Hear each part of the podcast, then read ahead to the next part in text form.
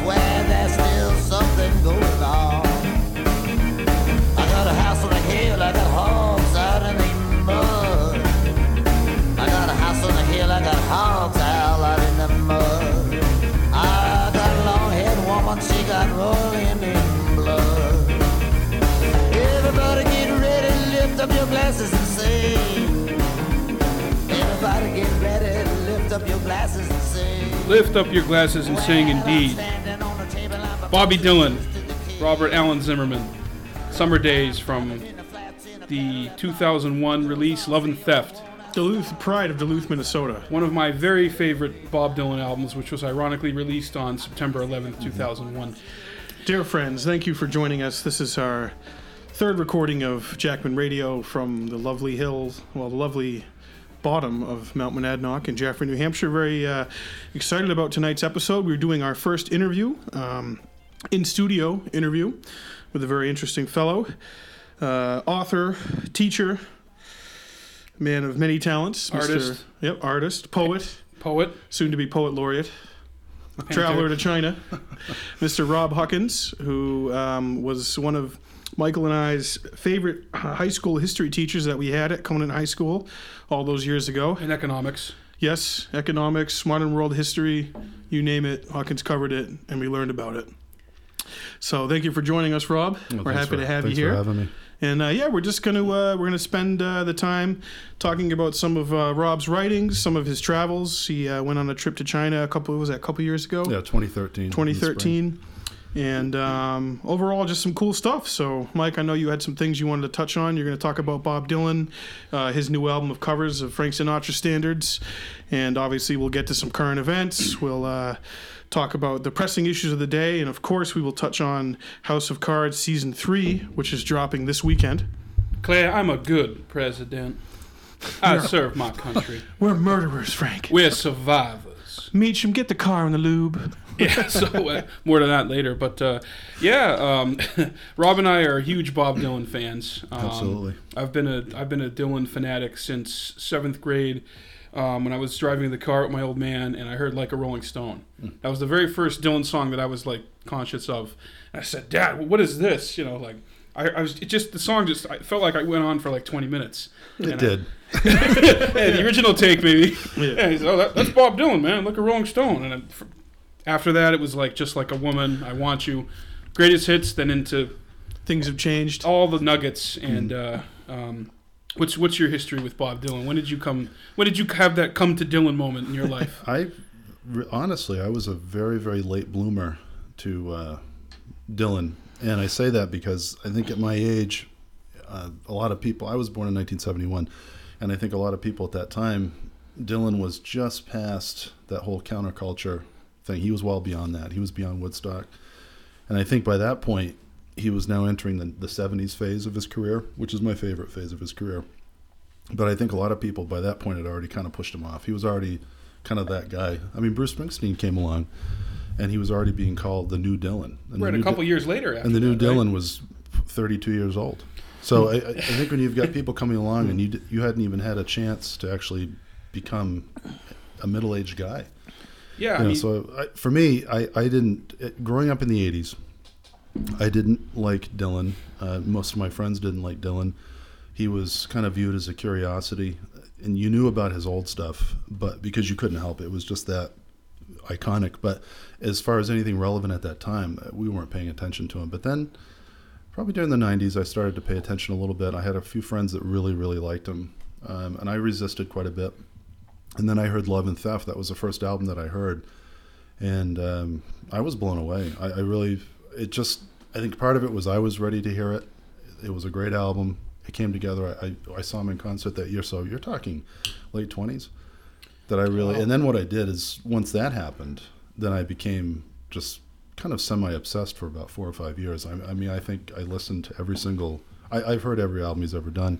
I went back and listened to all the old stuff. I, I've got different favorites Wow. now. So that's, I really, that's more than, than I can say. And, and if I, I remember correctly, Love I and Theft dropped on September 11th of Yes, it did. 2001. It did, Because I remember we were really psyched about it, and then that Yeah. happened. Well, I remember uh, the 9/11, obviously, uh, listening to the song "Sugar Baby" off of that album, Mm. and talking on the phone with a friend, and it was like it, it was surreal because the events of that day, and then it was that afternoon, listening to that song, it was very somber, and uh, you know, music uh, goes along with a lot of personal memories and events that happen in this world. So.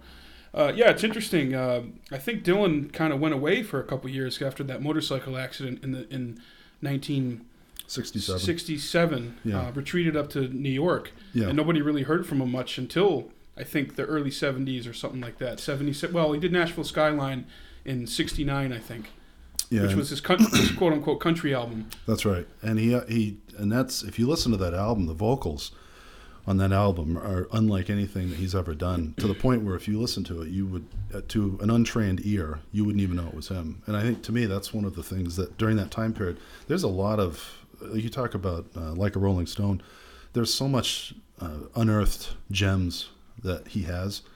And I think that time period that you see, once you get past kind of the 60s time period where he was about as big as you were going to be, Oh yeah. and then he kind of disappeared, and he's not even at Woodstock, even though it was right in his backyard. He Yeah, didn't. He, couldn't didn't show be- up at the Woodstock concert. Couldn't be bothered to be there. Yeah, he he did some really interesting stuff. He came out with some cover songs. Uh, he did some other different versions. He worked with the band a lot, which at that time they weren't the band, but um, they became essentially his band. Right.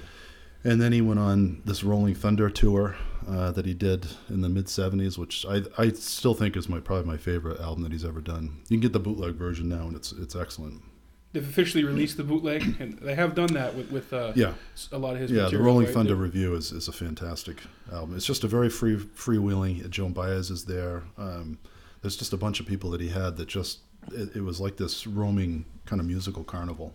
Literally put up signs in, in different towns that they went to, and stapled signs to town halls and telephone poles and things like that, just trying to get people to come He- out. yeah, they brought in a lot of guests for that one. They went Oh, on yeah. the, they just went out on the road and they just Oh, absolutely. they just went. So, It's in a like- yeah. sense, maybe Dylan was hungry again to I recapture. think so. And I think it Uh, was he, was he was wearing makeup. If you look back at that time period, he, he was putting a lot of uh, different makeup on. He was doing some really interesting. If you see the video of it, which is rare, you can see it on YouTube now. But the, the video version is is pretty interesting. It kind of reminds me of uh, after the Beatles, Paul McCartney formed Wings a few years later. And his first tour, they literally went to, to colleges throughout the UK and would call ahead and say, This band is coming, we're going to charge three three dollars to come see him. And Paul was hungry again to make original music and to revive his career and to shed to kind of shed that Beatle image. So maybe in a sense, Dylan was looking to kind of not re, maybe rebrand, but kind of just recapture the magic of what he what he used to be, and then show people that he's moving in a different direction, and, and his career is capable of having many acts. Another the next act, Oh, yeah. Well, so Dylan- to speak. Dylan's al- has always reinvented himself, and I, I think he kind of rejected the uh, label as a spokesperson for the '60s. Yeah, he well, wanted to go away from this that. this album of Sinatra covers. I mean, right there, man. It, it, this it, it's perfect, Dylan. It's saying I don't really give a rat's what anyone thinks. This is what I'm going to do. Here it is. yeah, he said, "I'm, I'm I'm not covering these songs. I'm uncovering them." I- think that's a I- great. I- that's a pretty accurate statement. I, I think. I mean, when you go back to the whole idea of reinvention, and I think what makes Dylan a, a genius, and I really think he is when it comes to songwriting and music, is that he re- was reinventing himself before reinventing was even a cool thing to do. I mean, he was Yeah. he was leaving behind whatever phase he was in. He left that phase behind before people even had a chance to understand what it was. I Oh, mean, he, yeah. he never wore out a phase, and so I think when you're seeing what what I look at is his current phase. I think really started in the mid '90s, and, and when he put out uh, "Time Out of Mind," which is my favorite Dylan album of all time, and when he put that out, then he started this string of really almost getting back to very 1920s, 1930s style kind of Americana rock music. Before it was even called rock music, but it was that Yeah. very old time sound. But if you listen to any album that he's had out, really from Time Out of Mind on- on, you probably don't really have any sign of where the, where it comes from. In other words, you could play that album, you could play any of these albums at any time, and it would sound like it was at home. It, Right. They're really timeless. Or like it does today, right? Exactly. He And, did, uh, Yes. Time Out of Mind, uh, Modern Times, Yes, uh, Love and Theft, of course. Um, Life is Hard. Was that another one? He did. Uh, there was a song "Life Is Hard" that was off of uh, "Together Through Life." Together Through Life. Yeah, is is that when the deal the deal goes down? Is off of that album? And I, and I know Dylan to a lot of people is like an elusive, mysterious figure. I have a funny anecdote. I was listening to Katey Sagal, who was on Married with Children and on Sons of Anarchy. She was actually a singer uh, before she was an actress, and she was one of Bob Dylan's backup singers back in the day. And she recalled the story to Howard Stern about Dylan asking her out on a date. And she went How'd on. go? she went. She said. babe. she said that everybody was a little creeped out by Bob Dylan Yeah. a little because because of that mysterious factor, and they didn't really know what to make of him. But I just thought that that story was funny because when you think of Dylan, you don't really think in terms of you know just a normal guy saying asking a woman out to dinner. No. You know, even if it's one of his backup singers. So you know, obviously in, in Howard Stern fashion, you know, he tried to elicit more details about it. But um, Katey said ultimately Dylan was a nice guy, but. Uh, Definitely, definitely strange, and um, gave Oh. gave off a very uh, aloof vibe to everybody. You could be on stage with Dylan for a number of dates and have never even spoken to him, Oh, or yeah. had a, really a conversation of any depth with him. Well, I think the Joan Baez accounts, if you, if you see uh, Martin Scorsese's movie that he made about Dylan, No Direction Home, which exclusively focuses on a period of time in the 60s, but during that time period, that's when Bob Dylan hooked up with Joan Baez in terms of performing, and she is renowned in that film for saying, and I think she's got a great outlook on it, but she looks back and says, There's just no way you were going to be able to plan with him. That when you were on stage with him, she goes, sometimes he would turn his back to the audience. She goes, sometimes he was incredibly charming and gracious. Other times, she goes, he would start out in a different key and you were just expected to go along with it. She goes, hmm. sometimes he wouldn't speak to you.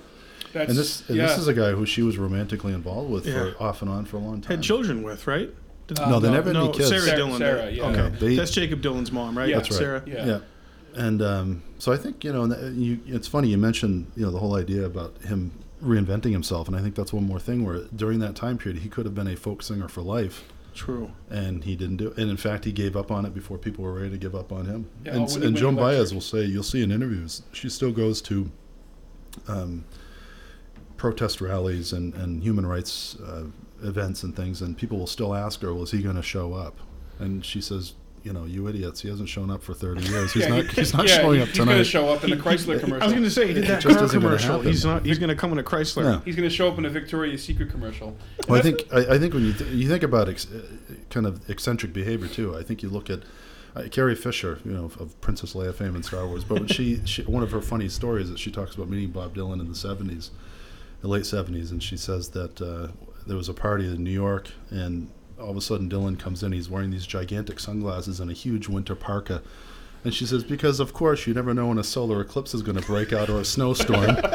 right. And so she said, you know, she was just, I, I thought it was a perfect way to put that. He, he was eccentric without trying and then with no point sometimes. But that was just, I, I just think that's who he is. And, Yeah. you know, and I don't think anybody really probably knows him except for his family and maybe some friends. But I think there's a lot of mystique, and he he, he likes he likes the mystique. Plays it's like a that. J.D. Salinger kind of thing, and and what you were saying about um, him, you know, being up one moment or down, or or, Mm. or happy, or ignoring you, or maybe wanting to, to, to mess around. Um, two quick Dylan stories, then we'll talk about your your, your book, American Dreamland. Um, but I know we.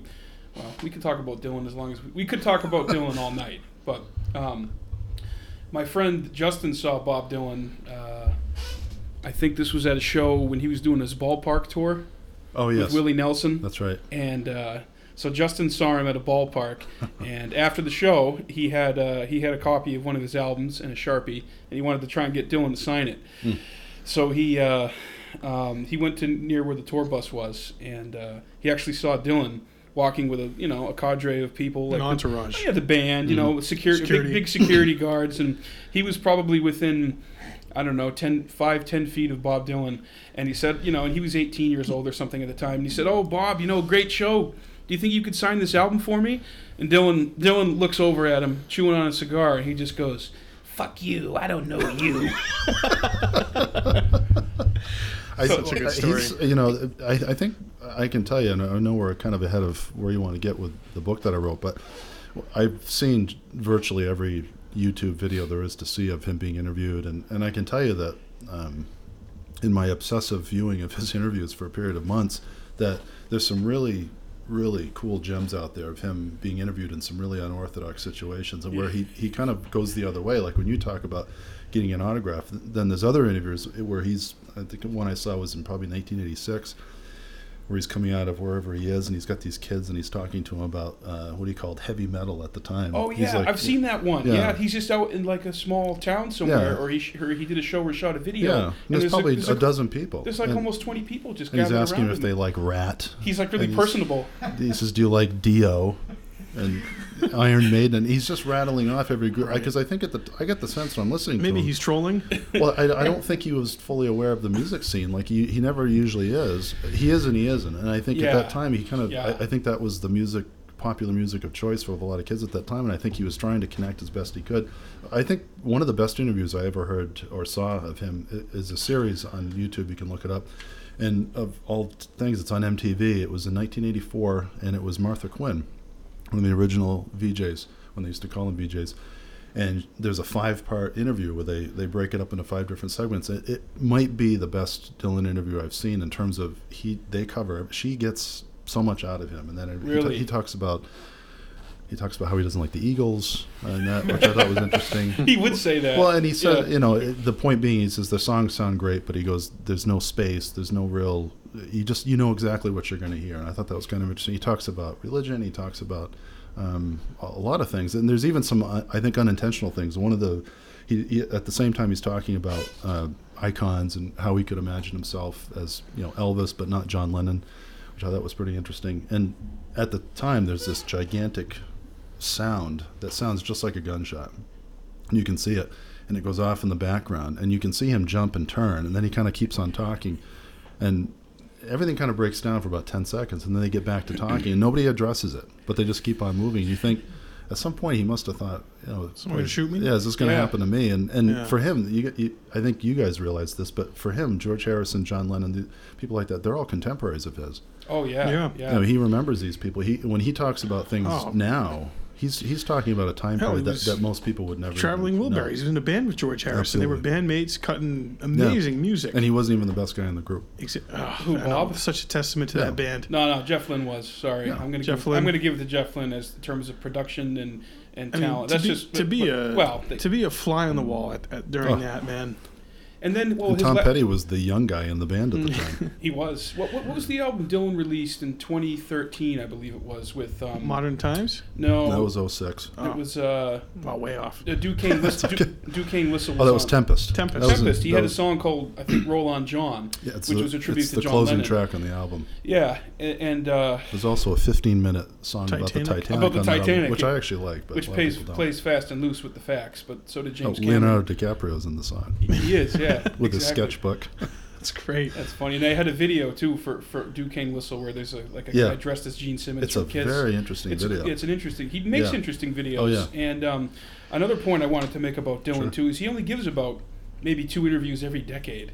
And his most recent big interview was with AARP. he knows his audience. And he, he well he sought he sought out the guy from AARP. His Yes. people did, and they said we want Bob Dylan wants to talk to you about his album and about what he's doing. And about and, his back pains. and they're like, come, my back. Come on, are you putting this on? And, Yeah. yeah, it was, that's a great interview. I don't know if you've read it or It is, and It's and, and it's a sincere interview, which uh, I think that's why I respect him. Is that he? It's not a lark. I mean, I think he really No. did it as an as a sincere interview that he gave, and I think he was very. He gave a speech.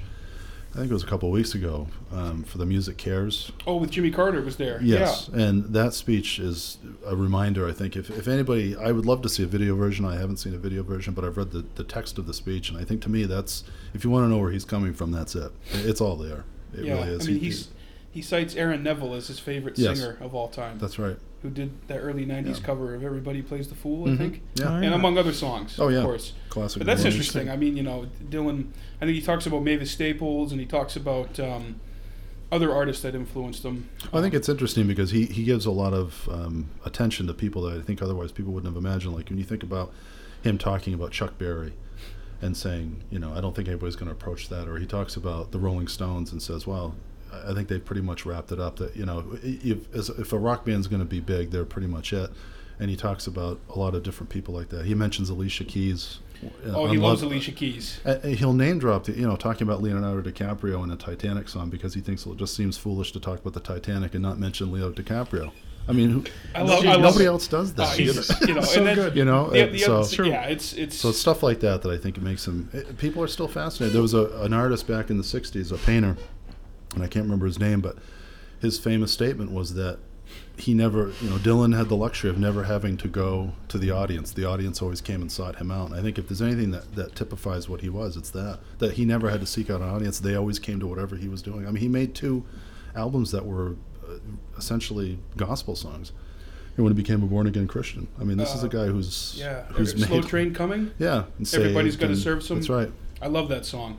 Great stuff. I mean, I think it's underrated. You know, Bono of U2 thinks that one of his best albums is "Shot of Love," which I think most Dylan fans would kind of put that in the, put that in the bargain bin and say, "Oh, that was interesting, but let's move on to something else." Where's So, the Dylan album that he made that was intentionally bad to say "f you" to the record label? I think It was in the '70s. I Yeah. think, and he's like, "Yeah, we're gonna make this album. It's gonna be bad." I think he never specified. I've never seen anything to have him specify which one it was, but he said that he has purposely made albums that were not great. What's what's the video, Yeah, Mike, we were watching with Els where Dylan is just clearly bombed? Oh, tight connection. Yeah, and At- he's at- dancing. At the end, he's like, he's got these backup singers, Yeah. and he's doing these dance moves, and he he just looks. He can bust a move. He looks like he's just been drinking for like, you know, and he's like, "Yeah, let's get together and make these moves." And the other Dylan So story good. that's in that's in the uh, polar opposite of the one I told you from my friend Justin. Um, my cousin Brian met Bob Dylan up in Portland, Maine, in 2003, 2004. Um, actually, outside of the venue. So my cousin goes to the show, huge Dylan fan. I've seen Dylan with him, and uh, leaves the show. You know, is out in the parking lot, and Bob has decided to come out into the parking lot when all the fans are leaving. And people, you know, Was he dressed? I think he had the hood. He usually does the, the Yeah, hoodie. the I, hoodie. I've seen. I He's- walked. He walked past me one time. He's a closet hip hop fan. He really is. I think. Well, Maston Anonymous has hip hop covers Yeah. of, of some of his songs. Early '90s. He went through what they call the hoodie years. So, That's what his studio text called the I hoodie like years. that. oh, I, I, I he was listening heard- to Public Enemy and people like that. Of course he was. Awesome. Well, I mean, Subterranean Homesick Blues Yeah. is the original rap song. That's right, it in my. Oh, he spits it. So, so my cousin becomes face to face with Bob Dylan, and he goes, you know, wow, Bob, you know, great to meet you, you know, and all this, you know, whatever you would say to Bob Dylan. I mean, there's even articles about what you would say to Bob Dylan if you met him. He just goes, you know, nice show and all this, and he turns to my cousin. He goes, "What are you doing here?" He's like, "I came to see you, Bob. You know, great show." He's like, "You should be at home watching Garth Brooks or Britney Spears." and that, you know, that's it. Yeah, that was that was his encounter was his with encounter Dylan. with Bob I think, Dylan. I think that's So- probably where he was at at the time. So, but So, so um, you, you had a book that came out, I believe, in 2012, um, called American Dreamland. yeah, 2010. Um, oh, I'm sorry. no, was no, that long ago? Yeah, it was. It's been a while. Man, It's been a while. Fi- that was five years ago. Yeah, it's coming up on five years. It was November of that year, and I had written it uh, probably 2008, 2009. I finished it. it. It was very, very quick. I wrote it in probably five months, Wow. and then Really? I edited it during the summer. I put it away for a while. Uh, it ended up being from the time I started it. I started it around October, November of 2008, and then within almost exactly two years, it came out as a self-published book, which I didn't plan on that timetable. I just wrote it and put it away. I didn't do a lot with it. I would every once in a while I'd take it out and I'd edit it. Um, Yeah. you know, and I, I chopped it down quite a bit. It was up. It was probably about 120,000 words when I wrote it. I got it down to about I think it's 105, but yeah, it was it was really one of those. I've never been able to write anything as quickly since. And, yeah, um, it, it's interesting because I, I feel like you um, you culled a lot of uh, news sources and actual press Mm. clippings from, um, you know, Bob Dylan and George W. Bush. Well, you want to give an overview about what the book's about? Yeah, And really, maybe- really cool idea. Yeah, the the uh, the novel, and it is a novel. It's a, f- it's it's a work of fiction, but it, it takes place. Really, we're actually now past the time that it took place in, but it was it was imagining a world where uh, President Bush is impeached and he's removed from office, which we've never seen happen in American history, and he goes back to his ranch in Texas and kind of just becomes a recluse. Uh, Bob Dylan is the other protagonist in the the novel who essentially is kind of going through a time period where he's being critically reviled and ends up essentially just retiring from music. And in fact, there's a scene in the book where he essentially fires the band in a nice way, but just makes the decision that he's going to fire the band, and um, and the two of them end up kind of living very similar lives away from each other, and then they get brought together because of work that Dylan is doing at the time, which is drawing and painting portraits of famous celebrities. And in the book, I had him; he was you know doing paintings of Madonna's children, and Right. he was doing he did he did one of George Harrison. Yeah. You know, and so he's trying to do all these different things, and he did one of Alan Greenspan, and and so uh, so there's all these. I try to put a lot, put some interesting, th- you know, kind of touchstones that people could actually identify with, and then of course it comes up where Bush's daughters say, "Well, you know, your portrait is sitting in the White House in some closet somewhere because you were thrown out of office." So there's really, you know, he's not getting anything. He's not getting a pension. He's not getting. I mean, he's he's thrown out. He's been sacked, He's been sacked, and so. Um, If only. which maybe Yes. yeah, maybe I wish personally. well, Yeah. and, and I think what ends up happening, and and what I tried to get across in the book was that the interesting part was you had two very seemingly different characters, and they, in the book they are characters who come together, and because of this painting job that essentially Bush's daughters arrange gets Right. them to come together.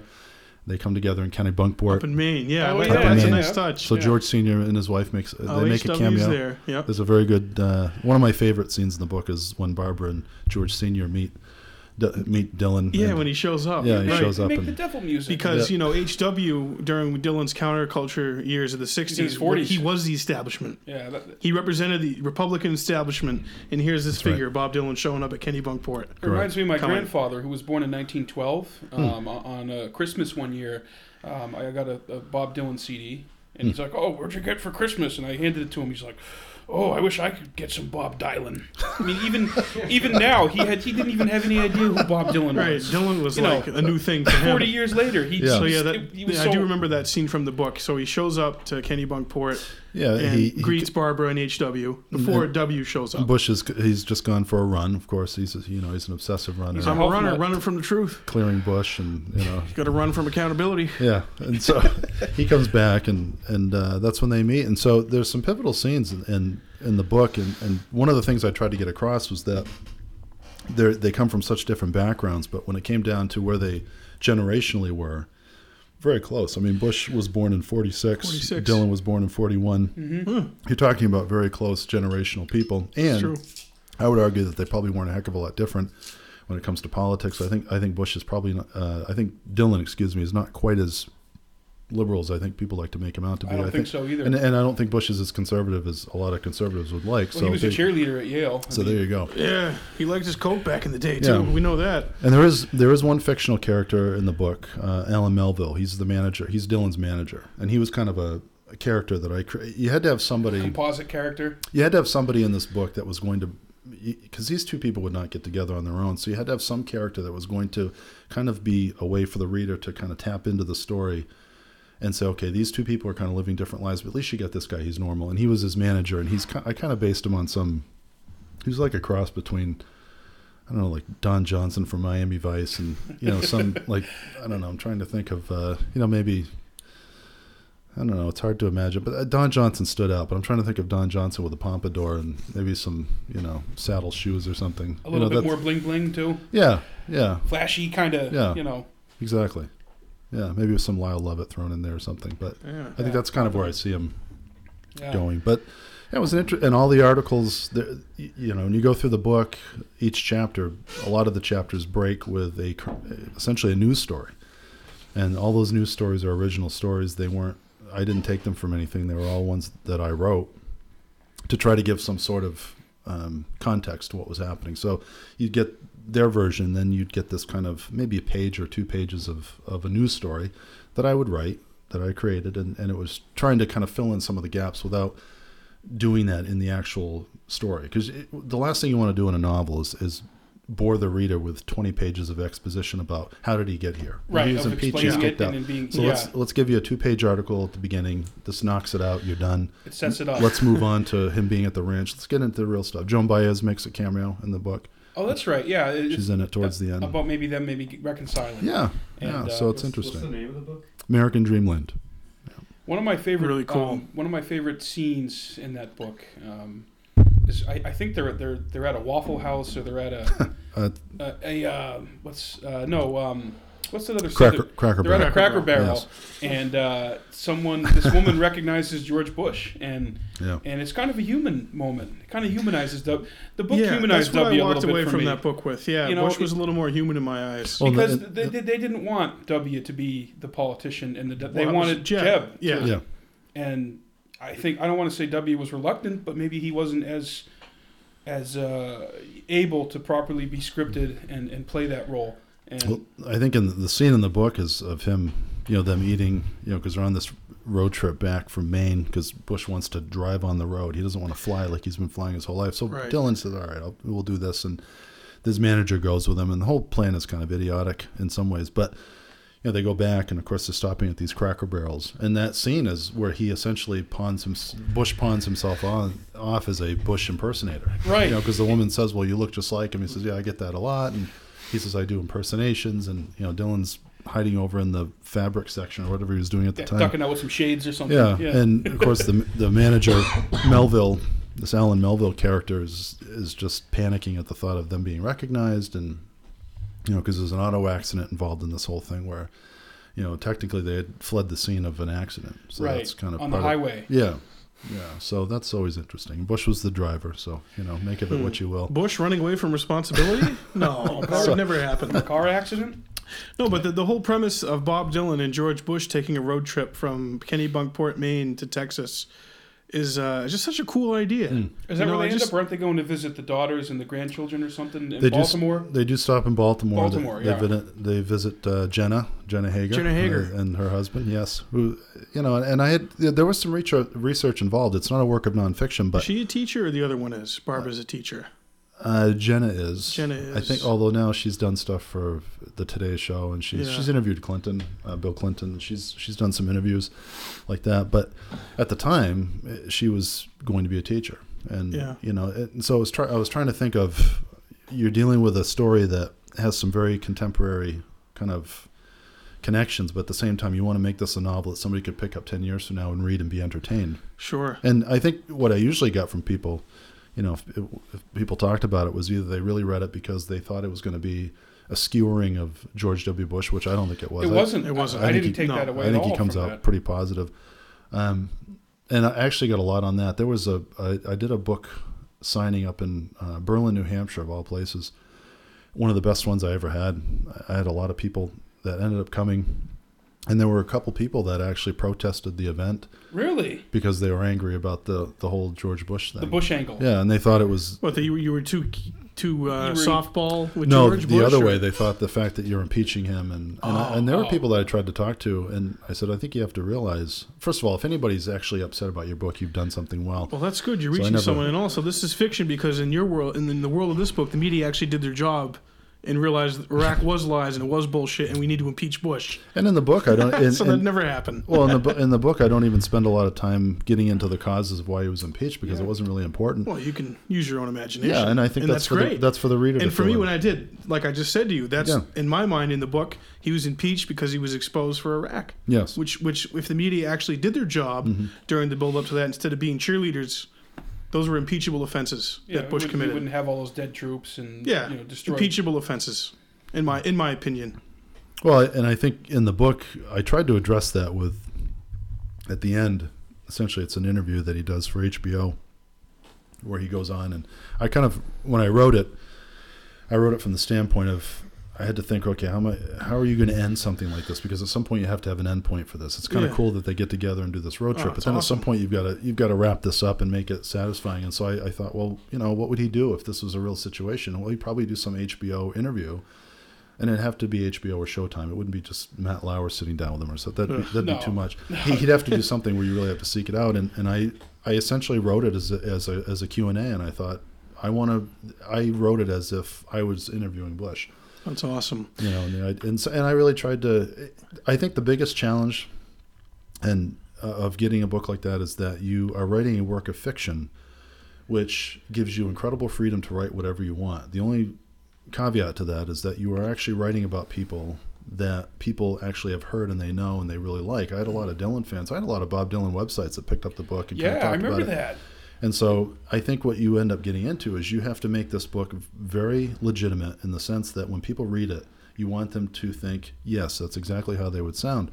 The way I did that was I watched a lot of interviews. I spent a lot of time on YouTube watching George W. Bush interviews. I have seen hours of George W. Bush interviews, and I can tell you I'm a little bit better for it. But I also saw tons and tons of Bob Dylan interviews. And what the, trick with Dylan, Bush was easier because he was contemporary at the time. The trick with Dylan was you were trying to write about, you were trying to make him, you were trying to have the dialogue sound as if he would sound now. And the problem is he doesn't give a whole lot of interviews now. So what you had to do is you had to take, you couldn't take 60s Dylan or 70s Dylan. Or you had to say, okay, how would he sound in the 2000s?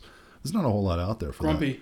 Grumpy. Yeah, and and and very. So I I watched uh, the 60 minutes interview that he did. I think With it was Ed around, Bradley? yeah, it was Oh, around yeah, 2004. that- that's a really good That's a really good one. I watched uh, some of the other ones that he had done lately, and I tried to take some of his older ones and then kind of dial it up to maybe 2005 and think, okay, how would he sound now? And I also read a lot of interviews. I read a lot of books. I read quite a few.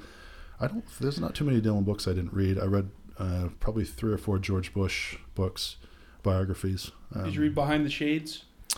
Was that yes, I did read that one. I need to read that one. I've heard it was really good. It's it's a very good one. Um, there's quite a few out there. Some some the problem with I call it Dylanology is really what it Yeah. is.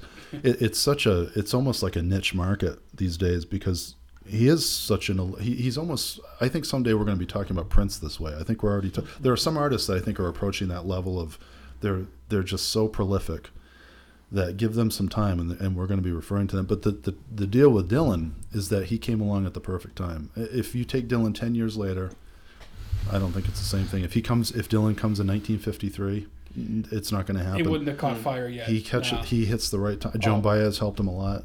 Uh, he, you know, the band helped him a lot. I think Oh, the band yeah. kind of revived him. I think later on he hooks up with uh, Daniel Lanois, Oh yeah. and I oh think Mercy and, and, and I think Time, Time Out, Out of of Mind. Mind, Did he do Time Out of Mind, or did he go on did, Jack they- Frost pseudonym for that one? No, he uh, Jack Frost. The first Jack Frost album was Love and Theft. The um, Time Out of Mind was a Daniel Lanois, and in the Chronicles he tells a funny story when he meets him for Oh Mercy because Lanois did that one too, and he was the U2 producer. He did the Joshua Tree and some other ones, but Lanois was he really got him to go to some places I don't think Dylan would have on his own, and a lot of it was because uh, he talks about it in the book, which is bizarre that you know Bono came by his house. Which I think is weird in its, of itself, and then finds these finds these Dylan lyrics in his room somewhere. I don't know what Bono's doing, just leafing around somebody's house, Oh, and Bono. I mean, shows Yeah. up. He's got a case of Guinness.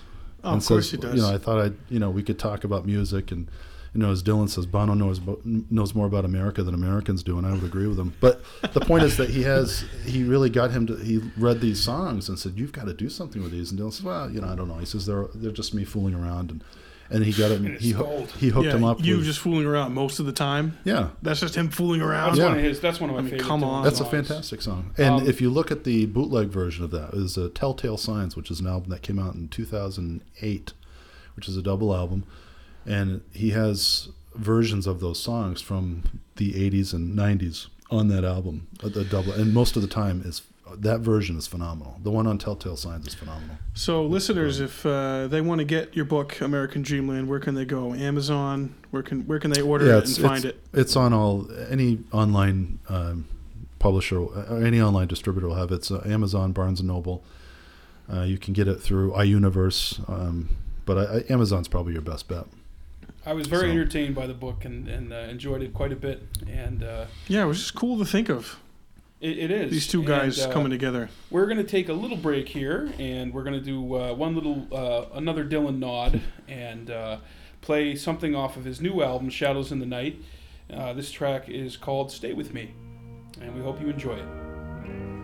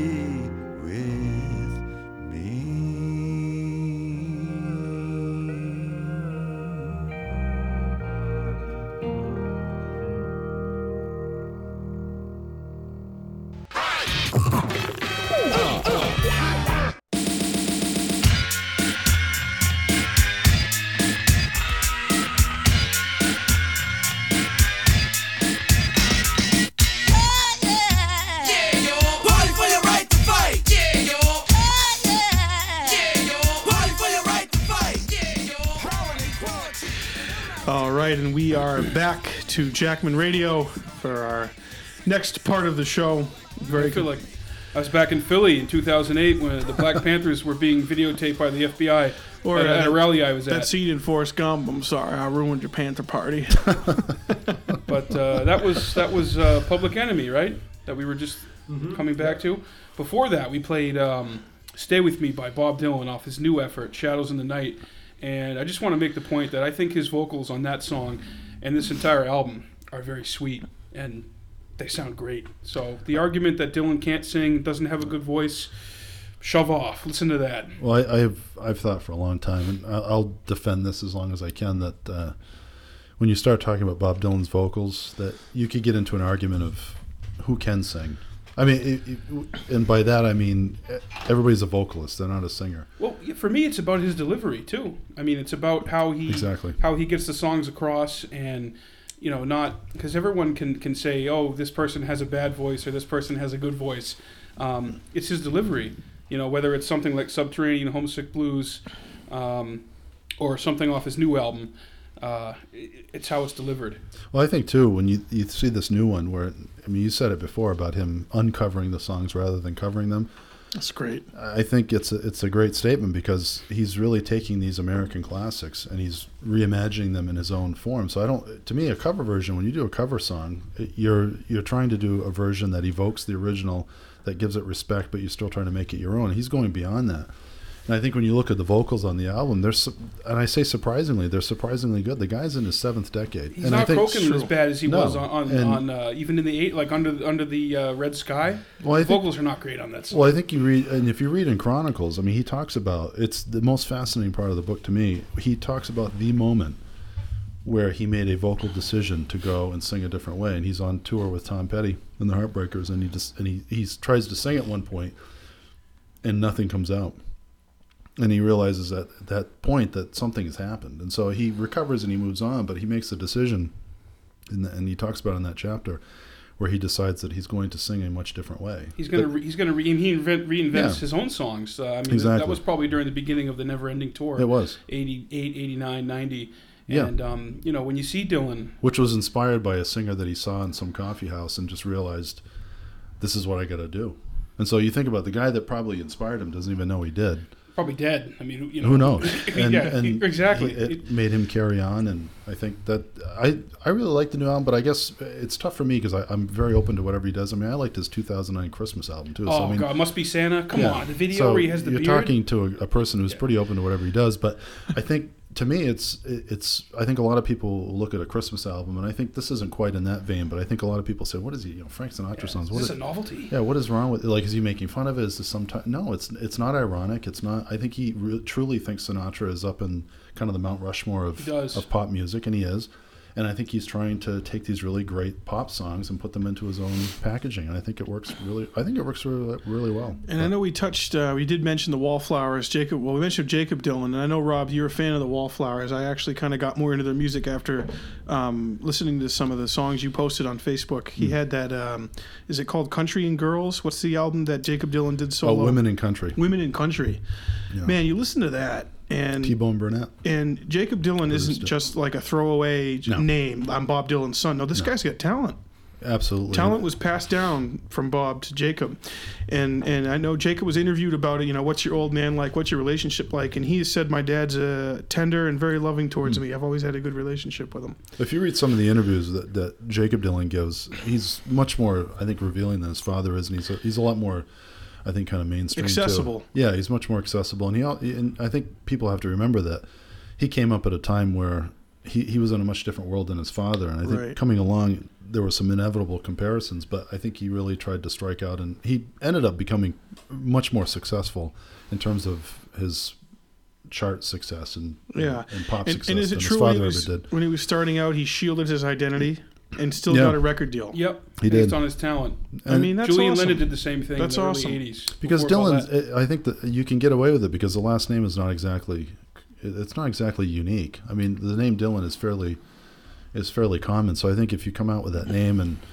I, I think he looks a lot like his father. I think more so now than he ever did. But I think when you see him perform, I've seen them in concert, and the comparison is is pretty interesting because I think as as Jakob Dylan gets older, he inevitably becomes a lot more like he's his dad. He's probably 45 now, right? Yeah, he's in his late Yeah. forties, but I, I really, he's got s- he's he's his own guy. He's got some very Right. interesting views. I think, in fact, probably him being Dylan's son probably hurt him in some ways because I think he really ended up having to always be. Comp- he'll never be seen positively by some people Oh, it's, it's the of same with the children of the Beatles. I mean, Mike and I have seen Sean Lennon twice, Mm-hmm. and we met. I met Sean Lennon.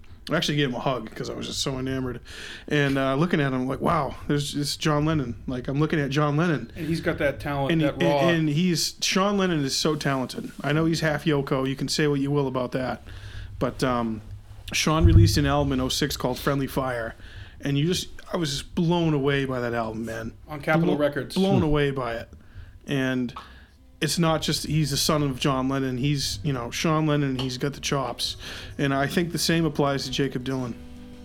Well, I think if Oh um, yeah, Dead Meat. Oh yeah, there's This yeah, is a great song. One of the here. songs. Yeah, this is the opening track, uh, which uh, he created a music video for with Dario Argento's daughter, Yeah, Asia Argento. it's like art rock. Yeah, they the, he he learned how to sword fight for this video too. really, Yeah, dude, he's got And he had you know, Paul hundreds Simon. of millions of dollars. He had Paul Simon's son playing the album too, Harper Simon. Harper Simon played on the album. Yep. that's where I think being the son of an icon must be helpful because you do it. The connections you have. You think about You're like, born with a man. Well, Jakob Dylan talks about Johnny Cash giving him a gift at his bar mitzvah. He talks about, and I think when you've got Johnny Cash showing up giving you a bar mitzvah gift, you probably have got a little bit of an advantage somewhere. Yeah. But I also think that in the case of Jakob Dylan, I mean, he's very much kind of a, a confidant of uh, Dhani Harrison, which Yes. is George Harrison's son. They recorded "Give Me Some Truth" together. Correct. Great John cut. Lennon So I think the they probably Oh, have. yeah. I think I'm and that and George Harrison was uh, was Dylan's favorite Beatle. I mean, he Oh, he, was- loved George. He, he was they, a they were George bro. They had a, they had a whole. He was enamored by him though too, because D- Yeah. Dylan was actually seen clandestinely filming Yes. George Harrison during Yeah, the they- traveling Wilbury They had sessions. a whole thing going on. They lo- they, they love And each in, other. in Living in the Material World documentary, Olivia described um, some of George's his French his lifelong friendships with his contemporaries as having almost romantic qualities. Oh, I think Like they were, yeah. you know, they were they were so in awe of each other's talent, Mm-hmm. and then also at the same level of fame and money and fortune and all that. But then at the same time, they could just be two guys in a room together. Not a Beatle, not Bob Dylan, but just two guys who genuinely like each other and enjoy each other's company. And I think uh, from what I've read, and you know, like I said, I've read quite a few Dylan books, but um, his his regard for Harrison was almost fan-like in the sense that even though they were contemporaries, I think he always felt like. I mean, I think probably for Dylan, Harrison and the Beatles reached a level that Dylan was never going to reach in terms of pop success. And if you if you think about Dylan's albums, he's never really made. He's not going to be known for great albums. I think his, his son Jakob says this in interviews that he's not known for great recordings. You don't you don't pull up Dylan albums and say, "Oh, listen to this great recording." You pull up Beatles albums for great The whole recordings album, because Rubber Soul. Yeah, I mean Dylan produces his own stuff, and I think quite honestly, sometimes it shows for better or for worse. I he he's his own guy. I think he produces his own stuff. He doesn't have anybody telling him what to make. He's essentially like a self-starting artist, except just a really wealthy one and one who's got a huge name. But that's kind of what he's doing. He's he's putting out his own stuff. He's doing what he wants to do. And you know what? 40 Columbia albums Records later, puts out whatever he. I mean, Columbia who- recording artist Bob Dylan. whoever uh, there's no other record company in the world. There's no other artist that would approach their record company with "I'm going to cover Sinatra songs," and they're going to say, "Sure, no problem." Yeah, they'll just green light it, no problem. Some of these songs are 50, 60 years old. I know? mean, I think Bob Dylan could probably put out a, a cover album of Weird Al Yankovic songs, and I think he probably would get it released. I, I really believe great. that. Yeah, no, that's no, and, and you, you you said earlier it's not it's not to be ironic. Uh, he really No. views uh, Sinatra up there on the pantheon of the greats, and he's not trying to to to compare himself. He's like you shouldn't even put Bob Dylan and Frank Sinatra in the same sentence. So, and he's still like you were talking about the speech you know earlier that he gave, and um, he still talks about his idols and who he Mhm. looks up to and who inspired him. So, you know, him being humble like that is uh, is still very much there. So. That's uh that's our take on Bob Dylan. And we do have to say happy birthday, George Harrison. George Absolutely. George would be 72 today yeah. if he was still with us. That's right. Unfortunately, he shuffled off at 58 in uh, November of 2001. Uh, my favorite Beatle. George is George is my my favorite Beatle. Mine too. Mine's mean, John. I mean, you, you you you come out of the Let It Be session 69 70, you know he's got all that material from All Things Must Pass. He already has that, and then um, just unleashes a triple album, right? Mm. Triple album, and just you know, My Sweet Lord, Beware of Darkness, I'd Have You Pity? Anytime, I'd have you with Dylan. anytime with Dylan. I mean, was- I'd have you anytime. The, the song I- co-written with Dylan. and is- if- If, if not for you, and to have spent Yeah, the previous Dylan 10 covered. years in the shadow of the, the greatest songwriting partnership in the history of mankind, in my Mm-hmm. opinion, and then to unleash those speaks volumes about George Harrison's uh, songmanship and his ability to write songs. So uh, I wish George was still with us, but uh, happy birthday, George Harrison.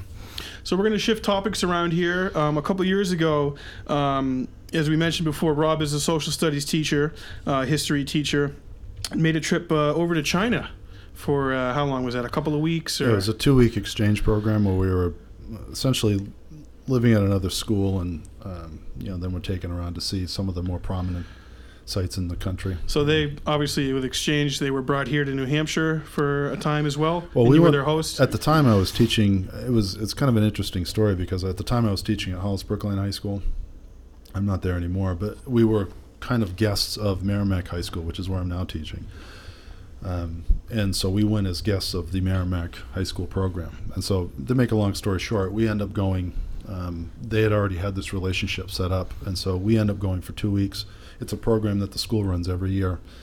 Um, It's awesome. And it's a it's a great thing, and you you know it, with a country like the size of China, the scope of it, I think, is something that most Americans probably can't identify with because it, you know staying in Beijing alone, which if you just get to Beijing and China, it's not bad, but you're not really seeing everything. We went to Xi'an, we went to Tianjin, which is a city about two hours south of Beijing. So we really got to see a lot of stuff. I think that if you just kind of did the standard Olympic tour, 08 Beijing, I don't think you'd get you because wouldn't get that experience. no, Xi'an is is is a is by Beijingers. Xi'an is considered a backwoods city, and it's a city of nine million people. and I want so to that's point out That's, that's a- backwoods. that- so it's the, it's the Winchester of China. You said that, not me. But um, Sorry, Winchester folks. but um, I, I think when you think about a country of that massive size, I mean, the U.S. is third in the world in population, but we're third by a long shot. We're not even Three close. hundred and forty Oh. million. 310, yeah, 12 we don't million, even something like that. touch we don't But even touch those numbers What's over China? in China and 1.2? India. India and China are a billion plus. billion so, and a half, right? Yeah, India Almost. each. Yeah. and China's gotten rid of their one child. Yeah, uh, that, per that family policy's policy. Oh, they very did get rid of that. they're they're letting they're lightening that up. So I think what you're seeing now is is you could see China become even bigger. But when we were there, Wow.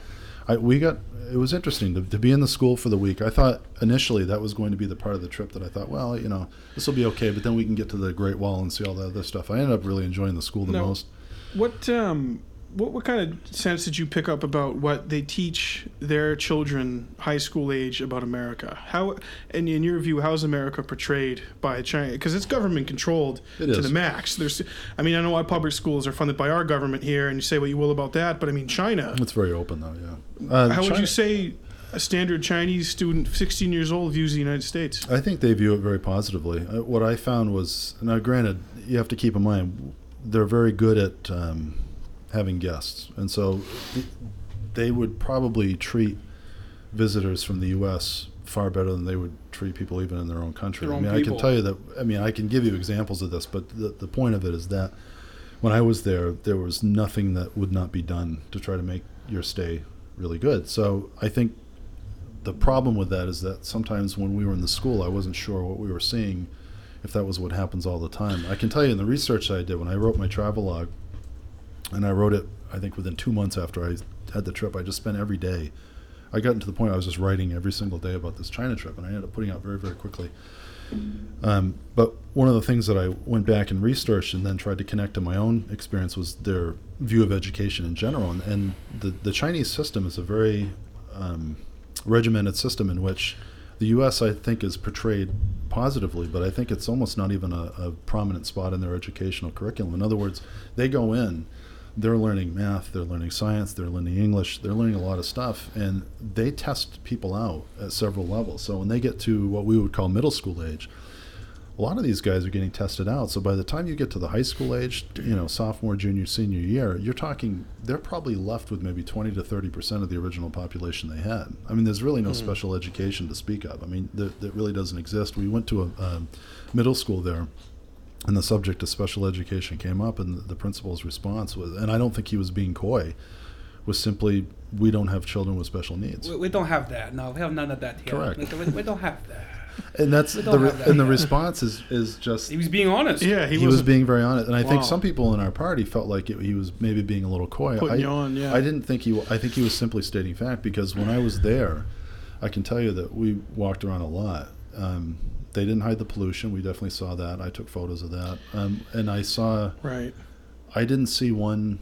I saw one person I think who would be considered special needs in our country. I think I saw some fairly disturbing uh, examples of people who were disabled that were being used to try to raise money. You know, there were people that we saw that were, you know, disabled on the streets that were actually being held by a person who was using them to try to get people to donate money Yeah.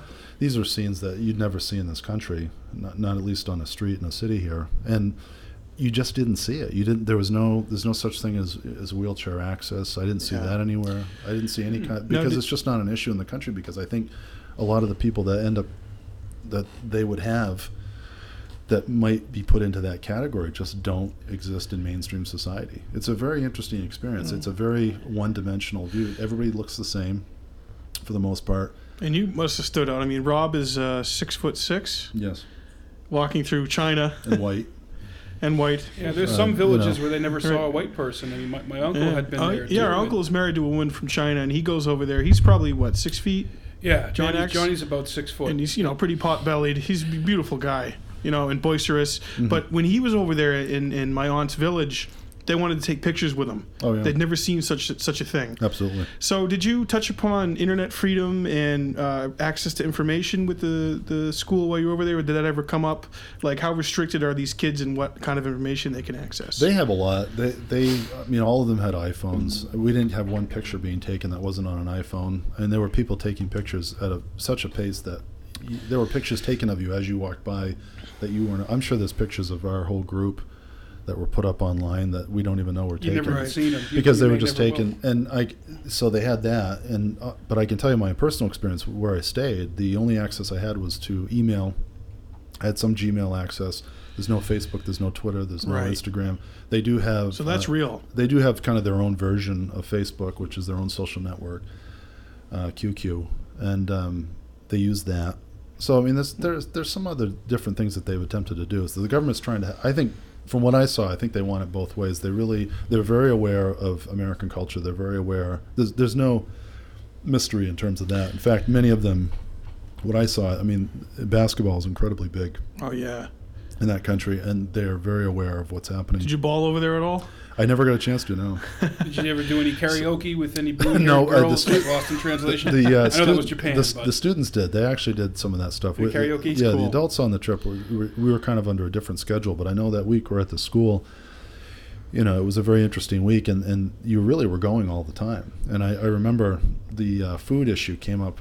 I think one of the biggest questions I ever get about my stay there was in terms of the food. I enjoyed it. I, I actually liked the food a lot, and I, I made a point the whole time I was there. I never used any utensils. I used chopsticks the whole time. I know that sounds very trite, but I made a point when I went. I said, Oh, the that's their minute- culture, and, and you were you know you were being respectful and Correct. probably Chopsticks are fun too. practical. They're I mean, fun. I, I learned how to use chopsticks actually in third grade. It's a it's a it's definitely a skill, and I can tell you that. It's not easy. I And mean, they and they offered silverware. I mean, the, the the issue that you realize is when you go there, you realize how accommodating other countries are towards Americans. And I don't know if it's going to be this way in fifty or sixty years, but right I don't now think it, is. will be. But right now it is, and and they learn English. Uh, so I don't. I can probably tell you maybe five or six, maybe seven words in Mandarin. I wouldn't be able to repeat them here just because I I, I don't know if I could remember You might butcher them. yeah, I would, and but I can tell you that the I didn't have trouble speaking with anybody. Um, we saw a lot of stuff. You know, Xi'an was probably the most interesting city I went to, and that was the one that was Beijingers considered very rural. But you had people that in in Xi'an lived in essentially uh, caves. Some of them have places that are carved out that are summer and winter homes that are you know the weather it's a very interesting place and, and farming was very big they had a muslim market i went to i tried to get into a muslim mosque uh, when i was there inadvertently i just walked in and realized you had to pay you had to pay to go into You the had to pay mosque. to get into so i didn't go in. I didn't want to pay so i just kind of kind of politely excused myself. But the woman and she was fine. She but she was assuming that i was going to pay. But you walk around some of these places and it's a very very different world. Beijing i will say that the i think the allure of americans visiting is starting to wear off in the sense that even i think about the people that were on the trip i was at in 2013 they had been in 08 they had been in 2010 we go into 2013 there are people that have been back since and from what i've read you know on blogs and things like that that just in 10 years you know say from now until you know like say 2005 the amount of exposure that people in Beijing have had to Americans and Westerners is unprecedented. There might So be I, some fatigue. I think it's to the point where it's not such a big deal anymore. Uh, When we were staying at a hotel, it wasn't that big of a deal. But when we went to Xi'an, it was a huge deal.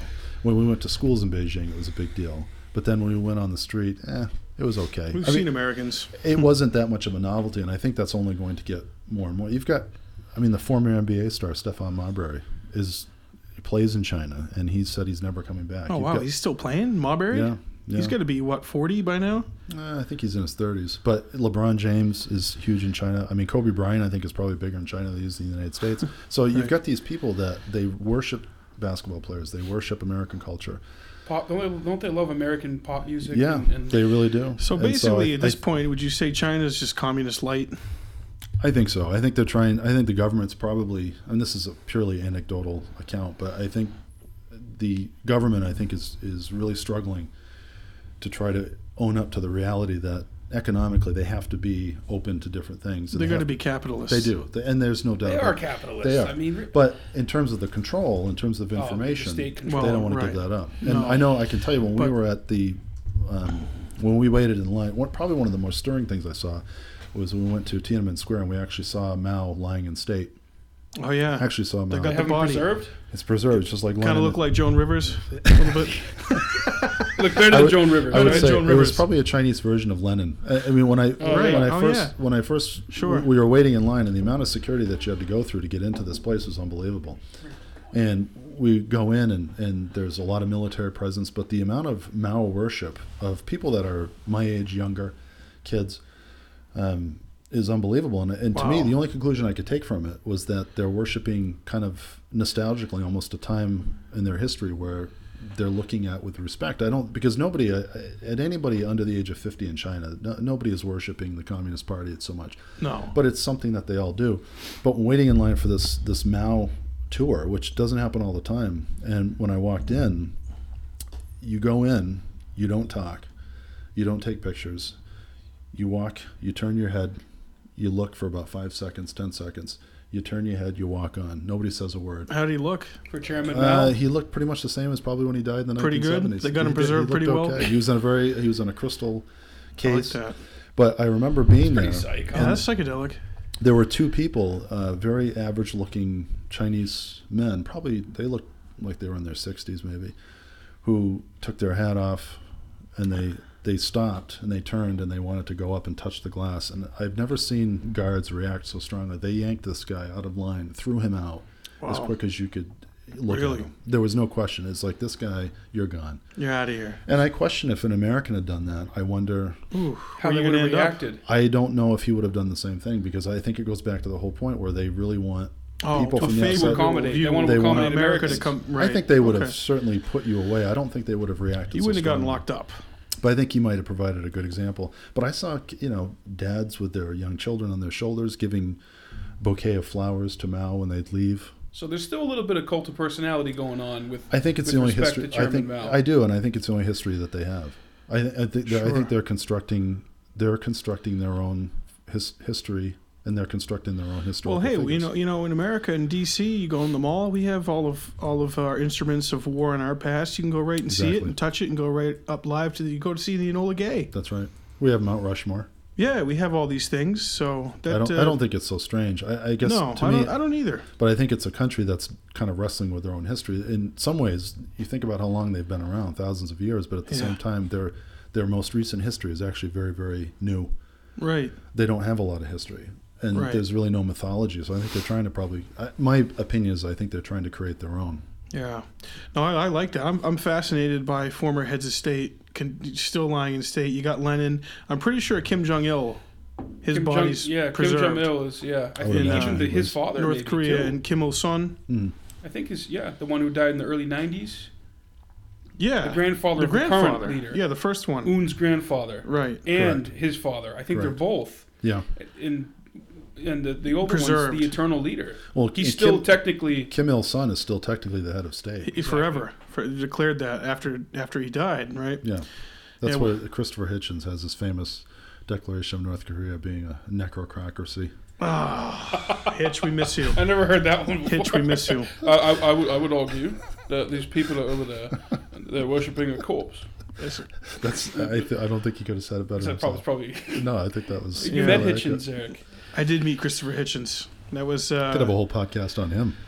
we. That's another show. Yeah, we're That's gonna another show we're gonna down the definitely road, man. definitely bring up Hitch. He's one of my heroes. I got to meet him in uh, summer of 2010. It was one of his last appearances before he found out he had cancer, and um, Hmm. Yeah, it was awesome. Ironically, the event was at a synagogue. I met Christopher Hitchens at a synagogue in Washington D.C. Well, he would have wanted it that way. Yeah, oh, Yeah, it was, it absolutely. was and there was no deathbed conversion. No. If, if anyone says that I, I've made a deathbed conversion, surely it's the chemotherapy coursing through my brain. It's altered my perception on reality. It will not be me speaking. It will be some form of me in a medically induced coma. I, I think Christopher Hitchens. Uh, You know, if you want to go into a kind of a YouTube stupor, is just look up Oh, Christopher Hitchens. his videos take down- you, you of- uncork some Jerry scotch, man. You get on YouTube Hmm. time travel. Hitchens is one of my go-tos. And the problem, uh, you know, what I find with him is that uh, one of the best books he wrote was Mortality, which is really his book. His his last book. It was his memoir about him essentially dying from cancer, and Right. I think one of the, the best parts of the book was the epilogue that's written by his wife that she wrote and it was probably the best part of the book. But it really to me it was a book where you could see his skills eroding as the book went on Yeah. because he just he was dying. And I think um, Couldn't And, do it. and I know Yeah. Hitch, Hitch's only regret was that he was dying before Henry Kissinger and the Pope. so he couldn't pen. I He couldn't, pen the I couldn't pen a obituaries of for the vulgar villains those elderly that we know as the Pope. uh, I think he was talking about Ratzinger, yes, the the, Pope, Nazi, you know, uh, uh, Hitler Youth. Youth. Yes. Yeah. Ratzinger was Hitler Yeah, Youth. yeah, cut him some Which is slack. okay- He was it's a okay. youth. He was a youth. He was a youth. doesn't look that great on a resume, but you can kind of These two bury him in the youths with the Nazi you know. party. Yeah, exactly. And uh, Kissinger, we could do a whole show about Kissinger and his crimes. Kissinger is now 90, 90. years old, I believe. and still he, going. he said he's endorsing Jeb Bush. Well maybe Liz- Lizards love company. Speaking of uh, you know Washington insiders and uh, uh, reptilians, what about uh, House of Cards? Yeah, we got to get It's, to House uh, of Cards. So, Rob, season three. fascinating stuff about China, man. That that that's so cool. Oh, thanks. I, I it, like I said, I, th- I just think you know, certainly there's a lot of Americans that can talk about going there, but it's still a place that a lot of people still haven't been. I hope Right. to, I'm I'm hoping that um, I'm going to probably go back. Go back, in the next couple of years. So I'm hoping. do a basketball exchange program like Dennis Rodman did in North Korea. Except, uh, you I know, want to play basketball. I'm the ambassador. I'll play basketball with these people. did, did, did they get any hostages released on account of Dennis Rodman? He did not. Was No. anything constructive They did done? not. No. Other than he brought a signed basketball from Scottie Pippen and Michael Jordan to the leader. Yeah, I think well, that's it. I mean, It's No, there was fascinating, no. I don't think there was any hostage exchange. so No, the- nothing. The, nothing last ca- person to get hostage on North Korea, Bill Clinton, Correct. And then before him, maybe Bill uh, Richardson. we have uh, one of our best friends is actually going to North Korea Going to North Korea in April. April. Uh, for, Now that's that's pretty fascinating. for the Pyongyang Marathon as well as a celebration, Celebration of, of, uh, um, Kim, the- Kim Jong Il. uh, well, no, Un Oh, oh, this is the. Oh, the current song. No, Kim Il Sung. The, Oh, they're the, celebrating him. the, the, gr- the founder. okay. Kim Il Sung, Kim Jong Il, Kim Jong Un. Yeah. You So gotta our- get your Kims right, man. That's right. You got. Don't mess them up. It's not Bill Clinton. Is that Kim? Which Kim is that I was with? you might you, know? might end up in a camp shoveling. I, But uh, it would it would be interesting to see. Would North, you know, now that's a fascinating trip, North Korea, because I would be willing to bet, and I, I could be wrong, but I would be willing to bet once again there'd be quite a effort made to try to make Westerners feel comfortable. Even more trips so are than China, I choreographed think. and scripted. They, they are. They are. Yeah. Yeah. There's only certain places, obviously, Americans can go to, Exactly. and people don't realize this. A lot of Westerners and Americans visit North Korea every year. twelve hundred a year, maybe, maybe more. maybe more than I that. think. And he, our friend Justin, we're going to do a show with him. He's going to give us this whole recap. Mm-hmm. Um, is going there with a tourist company, and they're, I believe he's made a, a deal with them to uh, uh, film and uh, you know edit some stuff. But the government knows he's coming. They know what he's doing, and Mm-hmm. you can film this. You can photograph this. Oh yeah. Well, you you This have a handler with you you, the whole time you're there. There's a state And handler. there's only so- one hotel where Westerners stay. and he's going to North Korea uh, by way of China. And Flying he, to Beijing. He actually told me he's more afraid to fly to China by himself Really, than going to North Korea. So. I can tell you, getting into to China was actually much easier than I thought. Coming back to the U.S. was very difficult. yeah. It was tough to get in. We All went- those, think coming all those back to Cuban the- cigars you tried to smuggle. coming back to the U.S. from Canada is going to be difficult. Hey, I'm I, there in I, I will admit I smuggled Cubans um, from Sweden. Here's what I did. Um, I took, I bought two packs of cigars. I bought one pack of um, cigars made in, um, what country was it? It was either Colombia or uh, Venezuela. And then I bought a pack of Cubans, and I switched the wrappers on the Cubans. I took the uh, like Colombian label and put it on the Cubans. So I got to customs in Philly when I came back from Sweden, and the woman at TSA was like, "What are those cigars? Where are those from?" I'm like, "Oh, these are these are Colombian made." And she looked at them, had a Colombian. They were really Cubans. So that's my little that's my little story. That's a good how-to. Yeah, no. If you ever ever find yourself in Sweden, you can buy as many Cubans as you want and uh, smuggle life hack right smuggle them back into the USA. I'm a smuggler. Call me a smuggler. so yeah, we uh, we wanted to talk about House of Cards. How Sure. exci- how excited are you for season three? What do you think's going to happen? I mean, Frank Underwood. Last time we saw him, he just uh, he knocked on the Oval Office desk and there he was. One of the best season enders I've seen. I, Oh. I, I mean, I love the show, I, like a lot of people do. I mean, it's. Um, I think it's more that you can see a show in a very intense time period, and also a show that doesn't have commercials. Uh, To me, Oh. the format of it, I don't. House of Cards would- wouldn't exist if it was on another format. It wouldn't have nearly the That's same true. power. I mean, I think Spacey and the rest of the actors that are on the show give it you know, Lights out. Oh, it's the casting is phen- phenomenal. The way it's filmed. I mean, I like the intro music. I like the way it's done. It's just, but I don't. I think it's interesting because now he's president, and now we're going to actually see. At some point, I think he has to be. There has to be some pushback on him. Oh, there's got to be. I mean, you've gotten And to Claire, the because- ultimate zenith yeah, of, of power in America. that's right. the world, arguably. What do you What do you do now? Where do you go now? You don't aspire to anything else. No, you know, are you going to be pope? Well, now it's you wanna be pope after president, holding- you know? now it's about holding power. And, and not that- letting those things that got you to power come back and bite you and come out. So I think inevitably that's got to be the the story arc. I think of this season. Do you think so. Stamper's dead? You look pretty dead, man. Mike Mike claims he was twitching.